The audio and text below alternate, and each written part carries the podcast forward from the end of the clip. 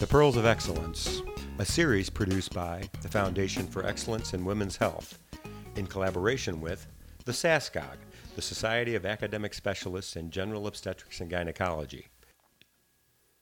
Today's Pearl is entitled Endometrial Ablation, published March 2019, authored by Dr. Sarah Whetstone under mentorship from Dr. Meg Autry and edited by Dr. Daniel Breitkopf.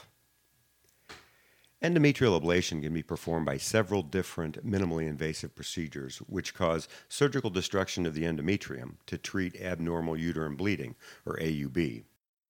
The techniques for endometrial ablation are grouped into two major categories resectoscopic and non resectoscopic. Resectoscopic endometrial ablation, often referred to as first generation, relies on direct hysteroscopic visualization of the endometrial cavity.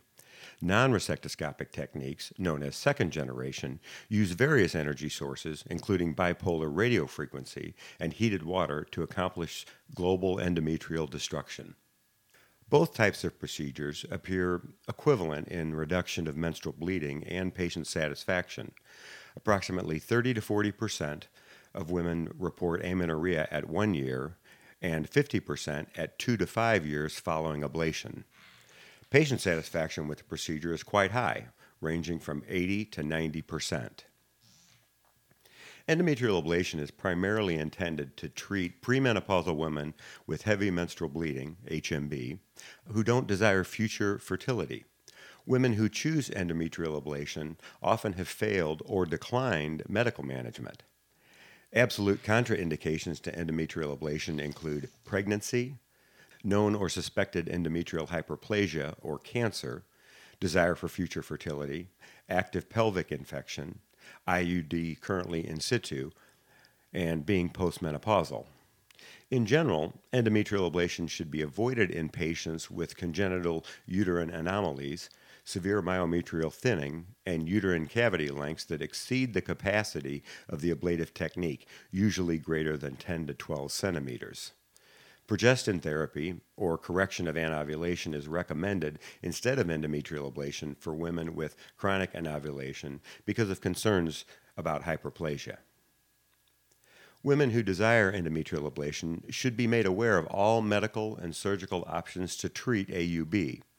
Women should be informed that amenorrhea is not guaranteed with endometrial ablation and that reduction or normalization of menstrual flow is more likely. Endometrial ablation is an effective alternative to hysterectomy for AUB.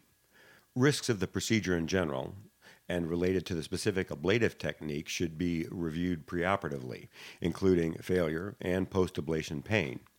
Approximately 25% of patients who have an endometrial ablation undergo a hysterectomy within five years of their ablation for treatment of persistent AUB or pain. Predictors of treatment failure include age greater than 45, parity greater than 5, preoperative dysmenorrhea, and a history of tubal ligation. Women who have had a tubal ligation are at risk of post ablation tubal sterilization syndrome, a condition characterized by cyclic pelvic pain due to residual active endometrium near the cornua, leading to obstructed hematometra. The preoperative evaluation requires assessment of the structure and histology of the endometrium. Women should have endometrial sampling prior to ablation. The uterine cavity should be evaluated for length and presence of structural anomalies and intracavitary lesions, which can be done with uterine sounding, ultrasound, saline infusion sonogram, or hysteroscopy. Women who elect to proceed with the endometrial ablation must be counseled for the need for contraception, as ablation doesn't reliably prevent pregnancy. Pregnancies following ablation have been associated with adverse outcomes, including fetal malpresentation, preterm delivery, growth restriction, abnormal placentation, and perinatal mortality. Be sure to visit our website for the full version of this Pearl and to follow up with suggested further readings and references. You should also review the important notices on use and reliance on our Pearls articles. Visit us at exxcellence.org. This article is protected under copyright laws of the United States. No redistribution is authorized without the expressed written consent of the Foundation for Exxcellence in Women's Health.